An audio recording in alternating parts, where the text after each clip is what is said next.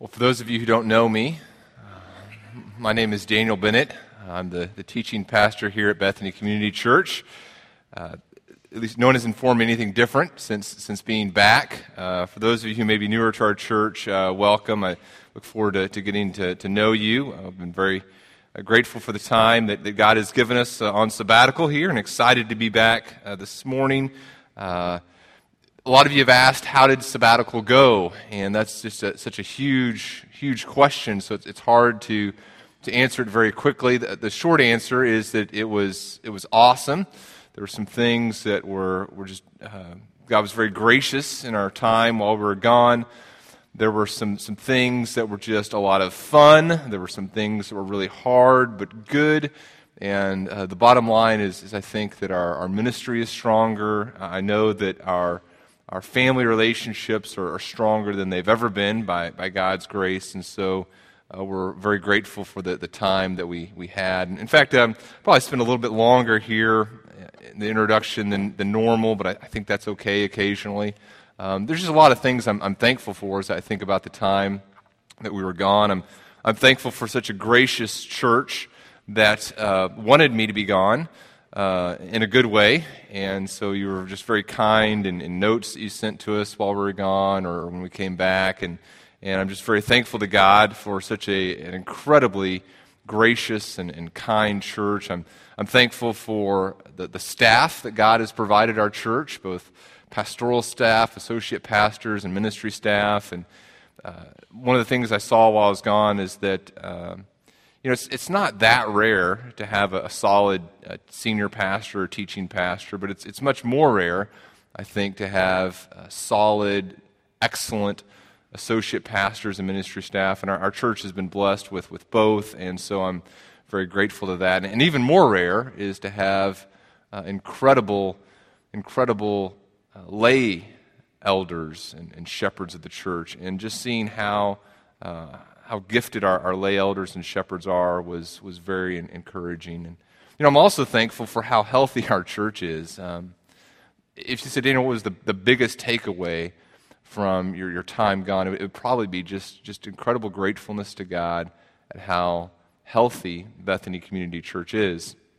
One of the places that we visited was Atlanta. We spent a couple days there, and we went to the uh, Atlanta uh, uh, Centennial Olympic Park, where they had the ninety-six Olympics, kind of the headquarters of the ninety-six Olympics. And there's in the in the park, there's this fountain that, that shoots up this you know water, these little water jets that shoot up water, and kids play in it. And then a couple times a day, three or four times a day, there's a, a water show with music. And there's this time where our family was in the park, and we knew that the water show was about to start, so we went over there and we, we watched it, and it started late, and I was kind of thinking about that, and then the music was off, and I kind of was thinking about that, and they had to restart it, and then I noticed that some of the water jets weren't quite firing on time, and some of them were turned off, and some of them seemed to be broken, and And I'm, I just have a lot of questions about this, this show. And I notice off to the side, there's these kids watching. And I notice off to the side, there's a maintenance guy. And it looks like his supervisor are over there. And so I, I think, you know, I just, I just got to know some things about this thing. And so I, I walk over and I, I start asking some questions like, okay, how how many days a year does this thing go? three hundred sixty-five. Okay, tell me, how do you... Uh, it seems like some things are broken over there. How do you fix them? What do you use? And... um.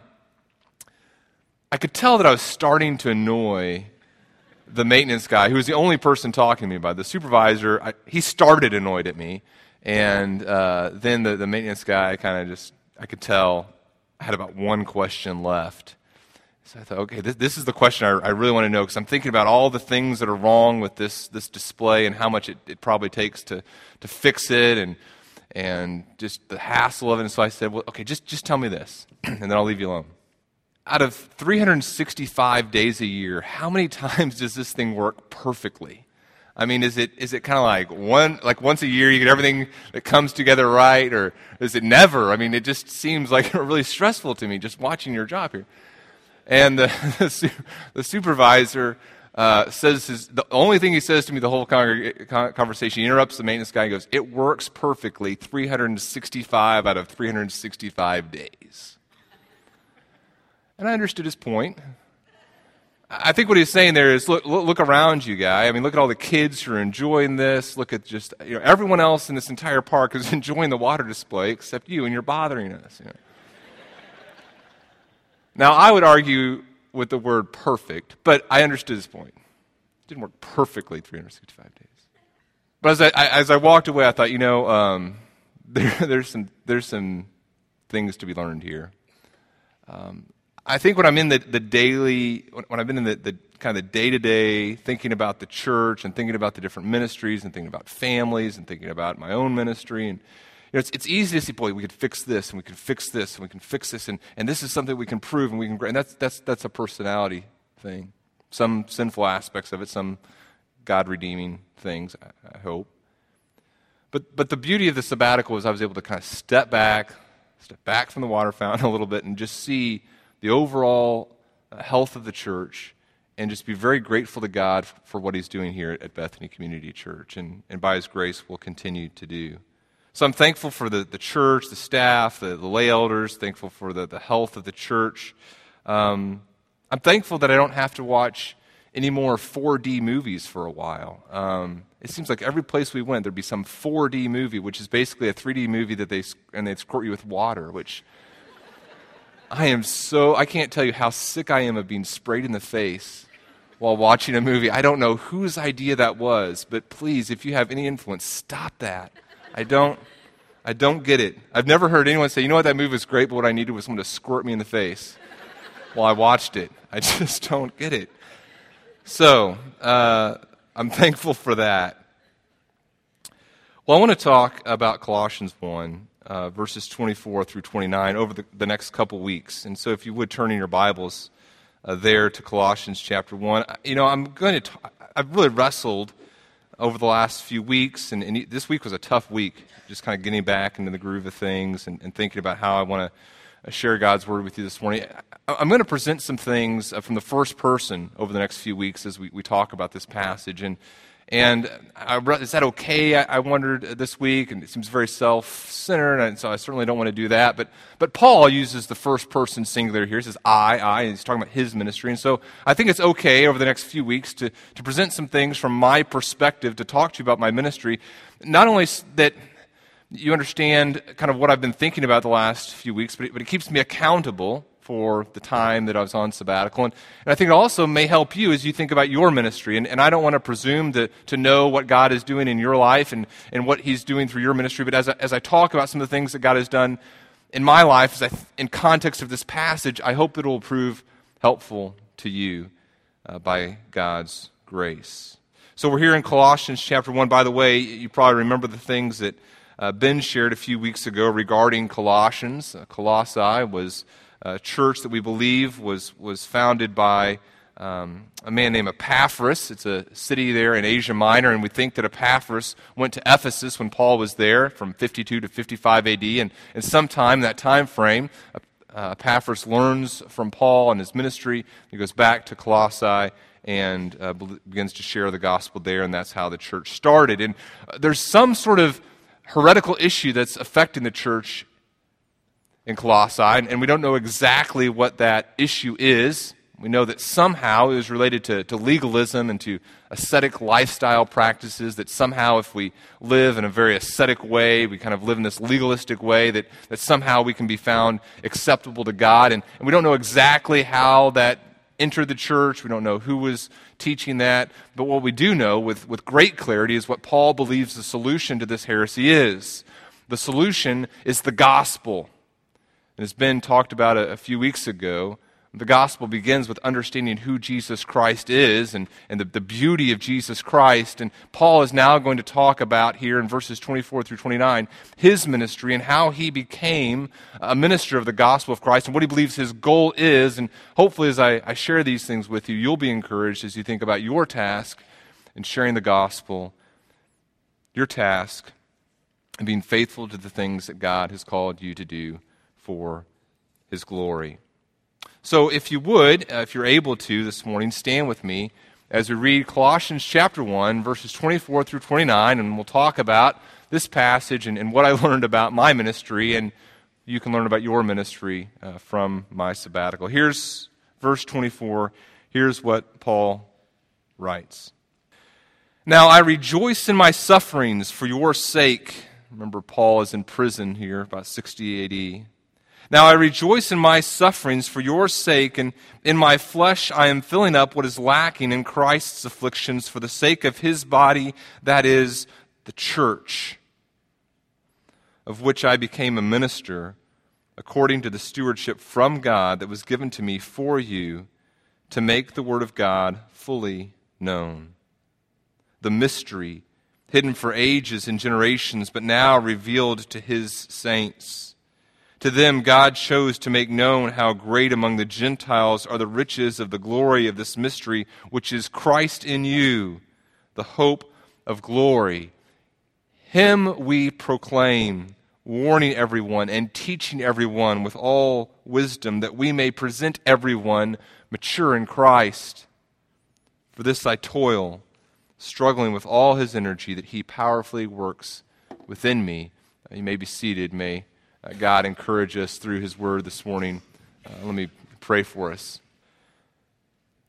Father, we thank you for your word. We thank you for the ministry of, of gospel proclamation that you've given to us. How as, as stewards of this mystery, we have the ability to, to proclaim your will and your love to the world. Father, I thank you for Bethany Community Church and its uh, faithful love for you. I thank you for the, the love that this church has shown me and, and my family and, and others. We ask that you would just be very, very gracious to us. The blessings that we have, uh, we understand, are, are not uh, based upon our, our own worthiness, but just upon your grace, your undeserved favor upon us, and we ask for that continued grace. We pray for those uh, this week who are hurting. We pray for those who are hurting emotionally, that you would encourage them through that. They would cause, you would cause their hearts and eyes to continue to turn toward you. We we pray for those uh, who are um, undergoing uh, medical procedures or, or are going to be in the hospital this week for, for various reasons. We just think of a, a few of those and, and ask for your, your grace and mercy upon them and, and give them uh, health and well-being. We pray for those who have lost loved ones, and we ask for your grace in, in, in uh, ministering to them and to families. Open your word to us, we pray, in the name of your Son, Jesus. Amen.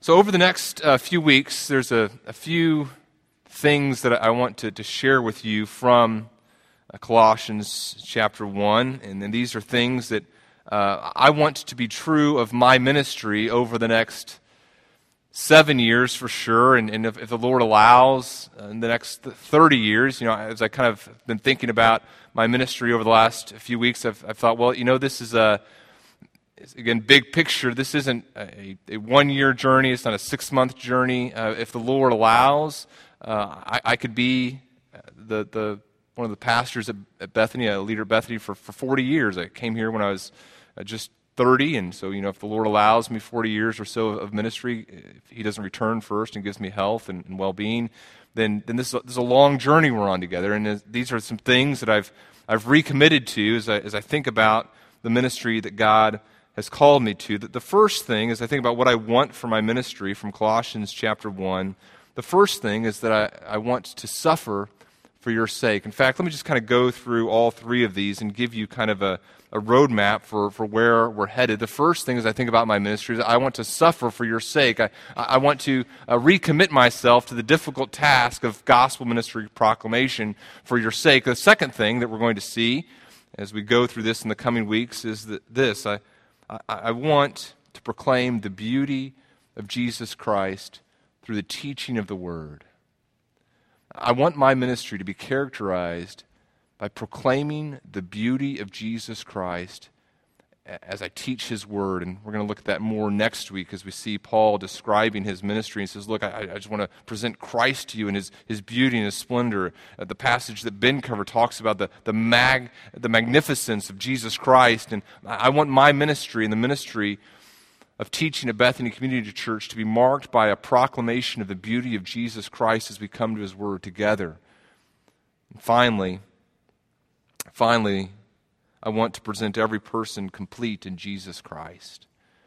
As we think about our, our journey together over the years that God grants us, however long that may be, I want the, the fruit of that, that you and I present one another by God's grace, complete in Jesus Christ. We'll talk about what that looks like in a few weeks as well. Let's let's start with this this first one. I want to suffer for your sake. And it's here from verse twenty-four that I, that I get this idea, and I've been thinking through what this looks like in my ministry. And uh, let me read to you again what, what Paul says. And, and what I'm doing here is I, as I think about this is I'm I'm recommitting myself to, to shepherding the church of Bethany Community Church, the sheep here, despite whatever cost that might incur. And I, I say I want to. It might be more accurate strictly to say I want to want to. Uh, but uh, nevertheless, here's what Paul says in verse twenty-four. He says, "Now I rejoice in my sufferings for your sake, and in my flesh I am filling up what is lacking in Christ's afflictions for the sake of his body, that is, the church." Now, why would I want to suffer for you? Why would you want to suffer for me? Why would one want to suffer for another? Here are three reasons that I think we see here in verse twenty-four. Uh, the first is this. I want to suffer for your sake because suffering for you is gain for me. Suffering for you in the ministry of gospel proclamation is, is gain for me. It benefits me. It's a good deal. Look at the first part of verse twenty-four again. Look, look what Paul writes. He says, "Now I... I rejoice in my sufferings. I, I rejoice in my sufferings." What, what does he mean there, I, I rejoice in my sufferings? Well, rejoice means to be in a, a state of happiness or, or well-being. Uh, sufferings here refers to, to misfortune, to, to that which is endured. It refers to those things you wouldn't want to befall you. And Paul, as he suffers, he's right now writing this in prison. He's suffered emotionally. He's suffered spiritually as, as he's felt the, the attack of satanic and, and worldly opposition. Uh, he, he's suffered physically. He's, he's in prison. He's suffered beatings and all sorts of things for the sake of the gospel. And he says, now, I, I rejoice in my sufferings. I, I rejoice in those bad things that have befallen me. And catch this too. The suffering that Paul is talking about, it isn't just, uh, you know, I rejoice in the, the bad things that have happened to me, or I rejoice that, that sometimes life is tough. He's not just some guy who enjoys bad things happening, but he says, I, I rejoice in my sufferings. And in the context here, he's talking about sufferings that are endured while proclaiming the gospel. So I've been proclaiming the gospel. I've been proclaiming who Jesus Christ is, this mystery that has now been revealed. And as I have been proclaiming the gospel and, and teaching the good news about Jesus Christ, I've suffered, and I rejoice in those sufferings, those sufferings that have befallen me as a result of gospel proclamation. Now, he rejoices in that. It's, it's gain for him. Suffering for you is gain for me. How? Why is suffering, suffering that takes place as a result of a decision to be obedient to Christ and follow him in ministry, why is that beneficial? Why is it beneficial for bad things, seemingly bad things to happen to you? Here's a couple thoughts. Here's a couple thoughts about how I gain in suffering for others. One is, when I suffer, I prove that I've been united with Christ. Paul and Barnabas, as they engage in the, the ministry of, of gospel proclamation, they, they quote the prophet Isaiah. Isaiah they quote Isaiah forty-nine six. This is in Acts thirteen forty-seven. They, they say, I have made, they quote, this is what God says, I have made you a light for the Gentiles. Now, Paul and Barnabas apply that to their ministry, but Isaiah was talking about the Messiah. In other words, Paul and Barnabas are saying that the ministry that Jesus had is now our ministry. Listen to how it's described in, in Philippians. Philippians chapter three, uh, this, this is a beautiful passage. Listen to what, what Paul says here. He says, "Indeed, I count everything as loss because of the surpassing worth of knowing Christ Jesus my Lord. For his sake, I have suffered the loss of all things and count them as rubbish in order that I may gain Christ and be found in him, not having a righteousness of my own that comes from the law, but that which comes through faith in Christ, the righteousness from God that depends on faith." And then he says in verse ten, "that I may know him and the power of his resurrection and may share in his" what? Do you know? Share in his sufferings, that's right. Becoming like him in his death. Suffering for you is gain for me because it allows me to, to prove that I've been united with Christ, that I, that I identify with him, that my message is his message. One of the places that we went in Atlanta is the, the Jimmy Carter Presidential Museum and Library. And throughout the sabbatical, our kids did a, did a great job. And, and there were times where people would come up to us and say, uh, "Are these your children?" And I would say, "Why, yes, they are." And they would say, "They are so lovely and so wonderful." And I would say, "I know, I know, thank you." But at the Jimmy Carter Presidential Library and Museum, Uh, a security guard came up to me, and she said, uh, "Are these your children?" And I said, "Why?" She said, "Well, they were running around uh, playing tag, which we frown upon." I said, "No, these are not my children, but I saw them over the parents over there, and I will take them." She, yeah. No, they they've been running around some room that listed. That was like the accomplishments of Jimmy Carter. So it's a very small room. But um, I didn't want to be identified with my children quite at that moment, right? I was like, you know, it's fun to be identified with my children whenever people are saying how wonderful they are, that the bad times you kind of want to distance yourself. It's different with suffering.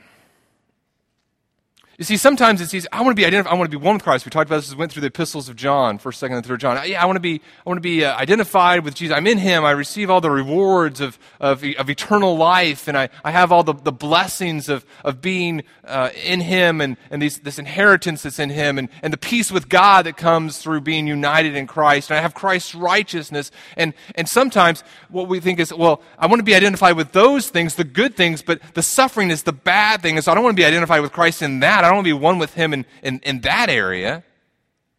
But here's what Paul is saying in Philippians and what he's saying here when he says in Colossians one twenty-four, "I'm rejoicing." He says, look, suffering isn't a bad thing, because as I suffer, the, the things that, that God brings in my life that I have to suffer through, I, I'm able to put up against Jesus Christ and say, okay, here's Christ, here's this thing, and as I as I suffer, it shows that this thing isn't as valuable as Jesus Christ, and I come to be united with him in a greater way.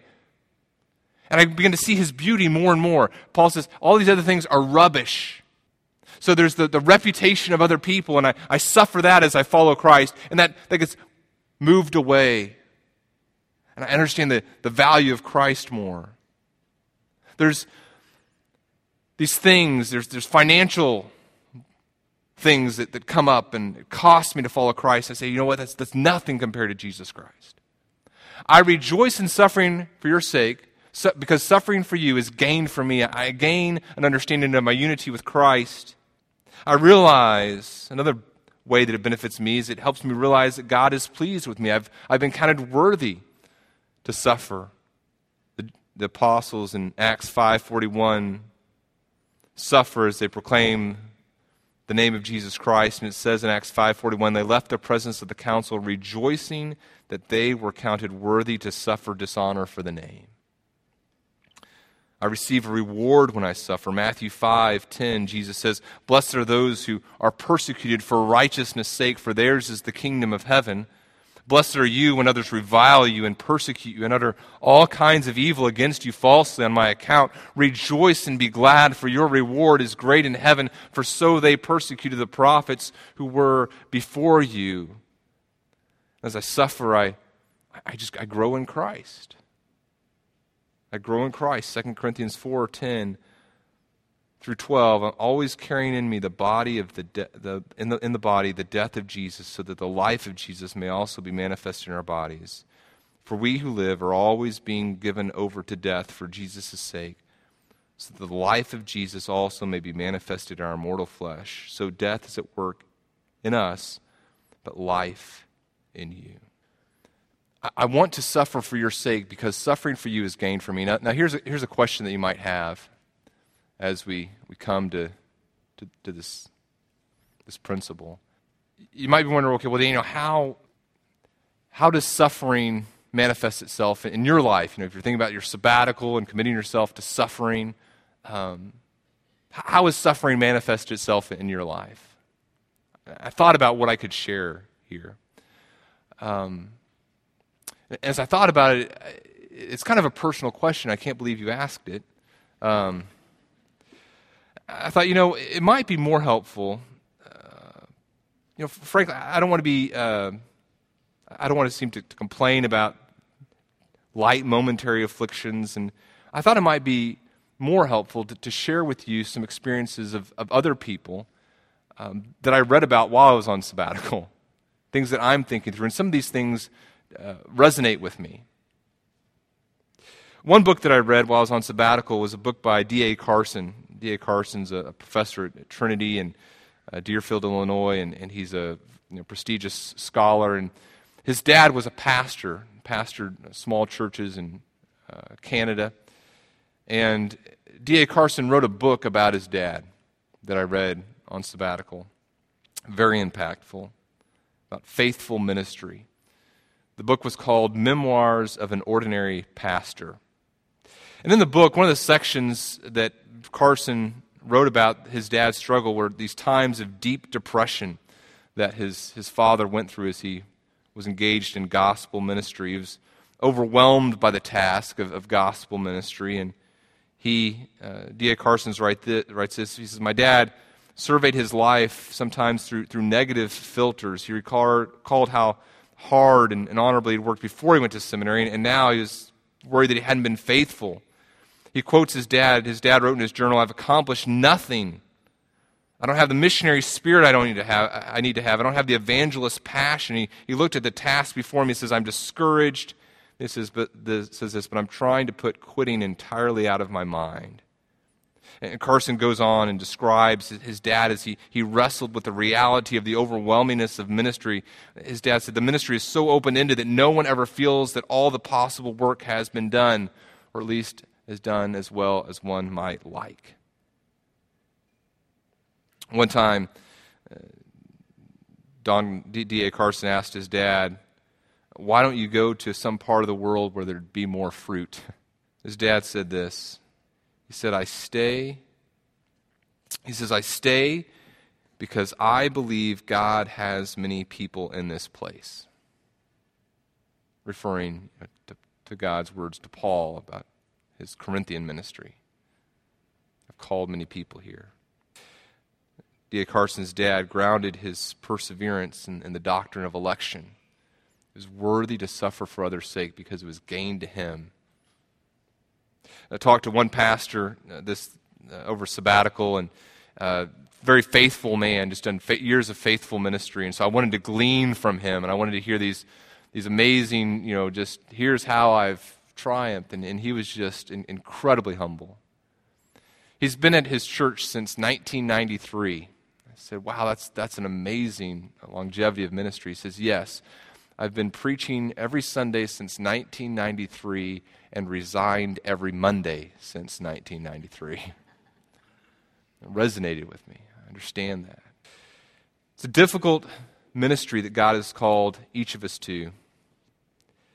And here's here's one thing I've I've thought about, and, and, and maybe will be helpful for you, maybe not, but but but the, the difficulties that God has called us to in ministry are are beneficial for us. And God's call to us is to continue to persevere so that we continue to understand the beauty of Jesus Christ. He takes away everything from us so that all, as we sing already, all we have is Christ. So I suffer, I want to suffer. I, I want to want to suffer for you, and that's one of the things I've thought about and one of the things we see here from this passage. But I want to do that because it's good for me, but I also want to suffer because suffering for you is gain for you. Suffering for you is gain for you. Now listen to what Paul says next. So verse twenty-four, he says, I rejoice in my sufferings. And, and then listen to what he says next. He says, I rejoice in my sufferings, look at the text, for your sake. And then he says, and in my flesh, that's in my body, as, as I endure whatever difficulties I'm enduring, I'm filling up what is lacking in Christ's afflictions for the sake of his body. Now, now what does that mean? That's a very uh, difficult phrase there. I'm filling up what is lacking. To fill up here means to, to supplement. And there's this idea of lack. There's this state of, of something needing something more. And so Paul says, I'm, I'm filling that up. I'm, I'm completing that which is lacking. He says, lacking in afflictions. Afflictions there means distress or, or tribulation. So use this word, you, it's a word that's used forty-five times in the New Testament. Now some have taken this passage and say, okay, well, what does this mean? And for example, our, our Roman Catholic friends come to Colossians one twenty-four, and I, I believe they understand this, this word in a, a very wrong way that that, helps, that, that doesn't help understand the, the gospel clearly. So they come to this passage and it might say this. They say, well, uh, Christ's afflictions weren't sufficient in, in the sense of being able to obtain the certainty of salvation. And so Paul wants to attain eternal life, and so he, he fills up what's lacking. He suffers so that so that people's uh, sins can be dealt with more fully, so that there can be a, a greater assurance of eternal life. And, and I don't think that's what Paul is saying at all. In fact, if you think about what we talked about here a few weeks ago, about the sufficiency of Christ and who Christ is, look at just a few verses earlier. Uh, Paul says in verse twenty, through Jesus Christ, God reconciled to himself all things. So how did he reconcile to himself all things? Well, through Christ. Not through ourselves, through our works. It says, he reconciled to himself all things, whether on earth or in heaven, making peace by what? By our works? No, making peace by the blood of the cross. You go into chapter two, and look what we see in chapter two.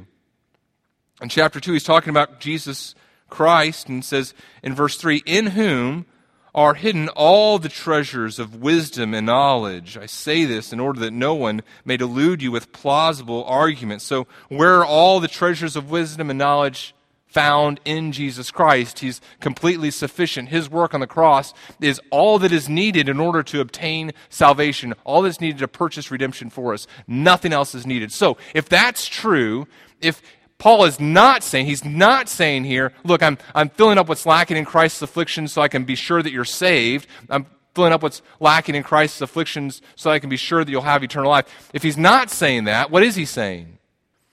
The afflictions that he's talking about here, I believe, are the expressions of hatred that the world has for Jesus Christ. And that hatred that the world has for Jesus Christ has not been completed yet. Jesus Christ's earthly ministry didn't end the world's hatred of him. Paul says, as I go about my ministry, I'm, I'm filling up what's lacking. There's going to be continued expression of, of hatred against Christ. And now as I engage in ministry, I'm, I'm suffering that. The hatred the world, the world has for Christ has not been fully expressed. There's still a desire to oppose and oppress and punish Christ and those who follow him. So how does, so I've thought about this, how does my suffering benefit you? Well, it takes a burden from you, right? But it also, I believe, and this is kind of related to the idea we've talked about earlier, I believe my suffering benefits you, and your suffering benefits those that, who you minister to, because it allows us to show the people to whom we're ministering the preciousness of the gospel and its value. If I wasn't willing to pay a high price to deliver the gospel message, I wonder if you'd see the, the beauty of it. But as God calls me and as God calls you to encounter difficulty as we share the gospel message, the, the pricelessness of the gospel begins to be displayed in our ministries. I don't want bad things to happen to me, but I want to suffer for you for your sake, if that means the beauty of the gospel and the pricelessness of the gospel is going to be grasped in a deeper way by you. Because there is nothing more valuable you can believe and know. There's a great story in the, the book, Let the Nations Be Glad, and, and some of you have read it. I've certainly mentioned this, this story before, but it's about a Maasai warrior named Joseph who hears the gospel and places his faith in Christ. And he returns to his village, and he begins to, to share the gospel with the people in his village. And to his surprise, instead of seeing the beauty of this message, they, they begin to beat him. The, the men hold him down, and the women begin to, to, to beat him. He's dragged from the village. They beat him with these strands of barbed wire. He's dragged from the village. He's left to die alone in the bush, and he crawls to a water hole and begins to recover. He realizes, well, I must have said something wrong, and so he goes back into the village a second time. He goes and he, he goes in a circle of huts, begins to proclaim Jesus, and again he's grabbed by the men of the village. He's held while the women beat him, and they reopen the wounds that had just begun to heal. To live through the, to have survived the first beating was truly remarkable, Piper writes. To live through the second beating was a miracle. Again, days later, he awoke in the wilderness. Joseph did, bruised, scarred, and determined to go back. He returned to the small village, and this time they attacked him before he had the chance to open his mouth. As they flogged him for the third and probably the last time, the last thing he saw was that the women who were beating him begin to weep. Third time he wakes up. This time he's in a bed, his own bed. And the ones who had so severely beaten him were now trying to save him, his life, and nurse him back to health. The entire village had come to Christ. And Piper writes, surely... Surely this is something of what Paul meant when he said, I fill up what is lacking in Christ's afflictions for the sake of his body. If suffering for others means that we're able to proclaim to them the beauty and the pricelessness of the gospel, then I say we welcome it. It also, I believe, what we see here is that suffering for you is good for you, it's beneficial for you, it's gain for you, because it increases my ability to minister to you. Here's a great passage in Second Corinthians chapter one. Paul says that, that we're comforted in all our afflictions so that we may be able to comfort those who are in any affliction. In other words, I receive the comfort of Christ, and as I receive the comfort of Christ, I, I have the ability to comfort others with the comfort I've received. The comfort with which we ourselves are comforted by God. For if, as we share abundantly in Christ's suffering, so through Christ we share abundantly in comfort too. God brings us through through dark times of ministry so that he'll give us greater empathy with the people we love so that we can tell them about the comfort that we receive. Say, look, I went through this dark tunnel, and I had no idea how I was going to get through this. I, I went through this, this time of, of difficulty in ministry, this difficulty with my family, this difficulty in just just, just my emotions, and, and I, did, I had no idea in the midst of that how I was going to get through it. But as I continue to be faithful in sharing the gospel and in doing the ministry God has called me to do, I receive the comfort of Christ. And you can too. I was in this situation in work, and and um, it looked like I was going to lose my job. In fact, I did lose my job because I, I refused to compromise my principles, and I, I, I proclaimed the name of Christ, even though you know the, my, my employer wanted me to say something that was not true, and uh, and or wanted me to to agree to this this thing that was wrong, and I refused to do it. I lost my job, and I had no idea how I was going to be able to continue to provide for my family, do the ministries at my church that God had called me to do, and yet I continued to do it, and God was faithful, and he'll be faithful to you as well. Suffering for you is, is gain for you because it increases my ability to minister to you. It gives me greater empathy. Paul says this going on in Second Corinthians one. He says, and this is this is a powerful passage. L- listen, listen very carefully to what Paul says and, and believe this. If we are afflicted, and he's saying if we are afflicted, we who are engaged in, in gospel ministry to you, if we are afflicted, if God sovereignly decides that, that I'm to go through a time of suffering, why? He says, if we are afflicted, it is for your comfort and your salvation. And if we are comforted, it is for your comfort which you experience when you patiently endure the same sufferings that we suffer. What have I learned on my sabbatical? You know, one of the things I've learned is, is how inconsequential I am. And I don't mean that with, with false modesty. I'm a plug and play. God could put another guy up here like that. The things that happen to me are for the glory of God and for the benefit of the people he's brought into my life. The comfort that Daniel received isn't about Daniel, it's about others. And, and you can put your name there as well. It's not about me. It's about the glory of, of Christ being manifested through me for your sake. And the same is true for you and me.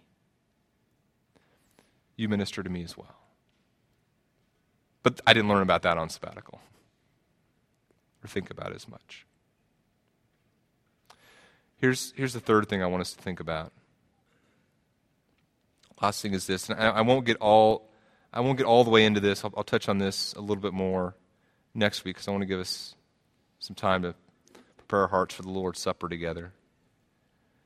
But the third thing is this: suffering for you is gain for me. Suffering for you is gain for you. Suffering for you is gain for us. Suffering for you is gain for us. And here's what Paul says. He says, now I rejoice in my sufferings for your sake, and in my flesh I'm, I'm filling up what is lacking in Christ's afflictions. And, and then look what he says, for the sake of the body. And then he says, that is the church. That word church is a word that has taken on even more beauty for me over the last seven, eight weeks as, as we've been separated from this local assembly of the church. I want you to consider this, this breathtaking reality from First Corinthians twelve twenty-six that, that's here in Colossians one as well.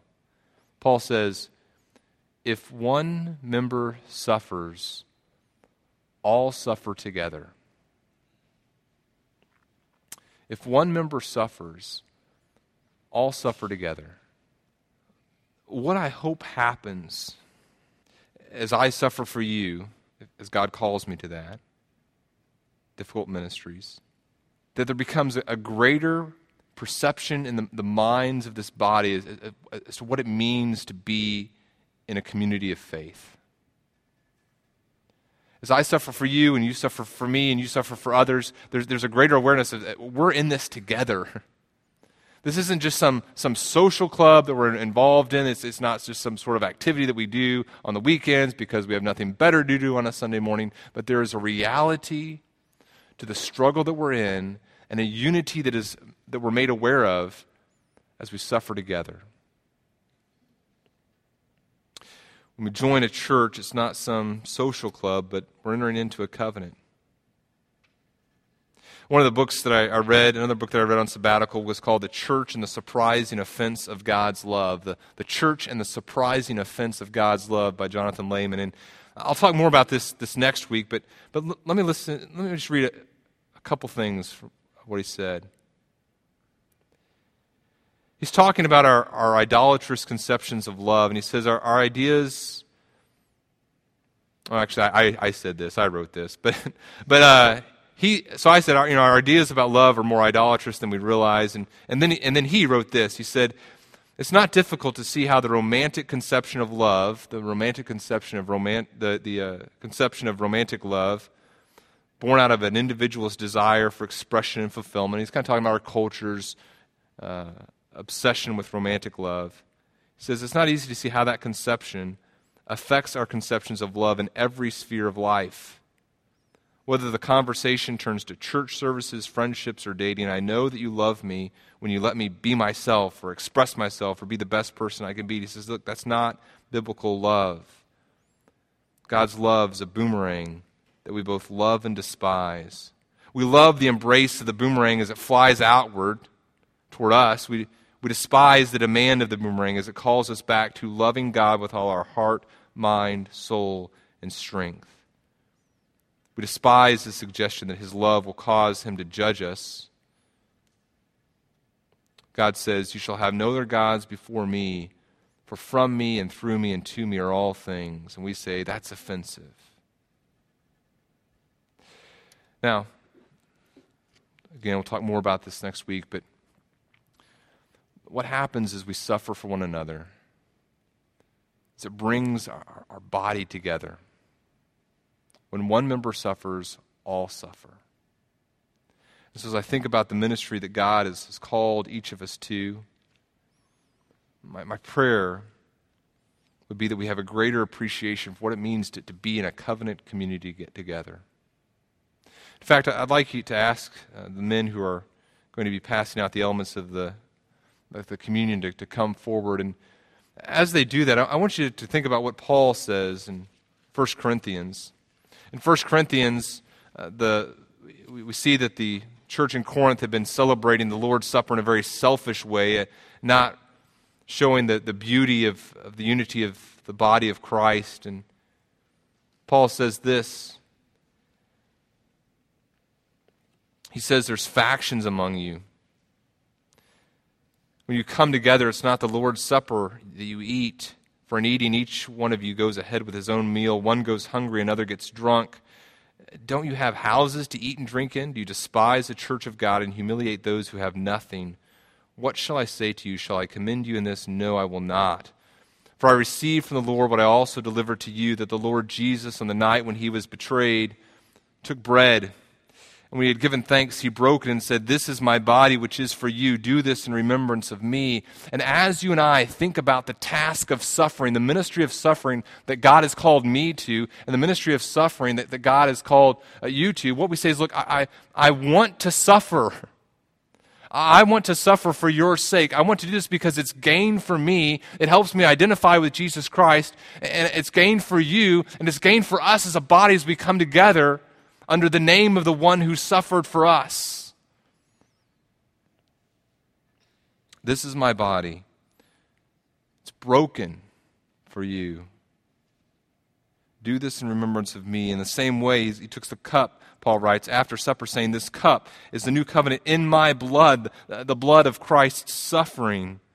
Do this as often as you drink it in remembrance of me. For as often as you eat this bread and drink the cup, you proclaim the Lord's death until he comes."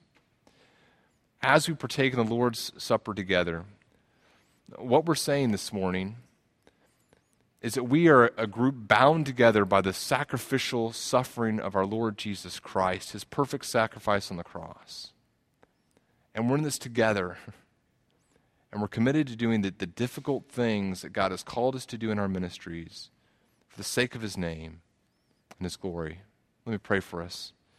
Father, we, we pray that you prepare our hearts now as, as we think about the, the difficulties of life that you've called us to endure for the sake of the, the ministry of the gospel. I pray that you would reunite our, our, our, our passion, reignite our, our passion to suffer for your sake, to suffer for the sake of, of one another. Lord, I, I pray that you would bring this, this church into even greater unity as we think about who your son Jesus is and what you've called us to do. Help us to lay down our lives for each other as you've laid down your life for us. We pray this in Jesus' name. Amen.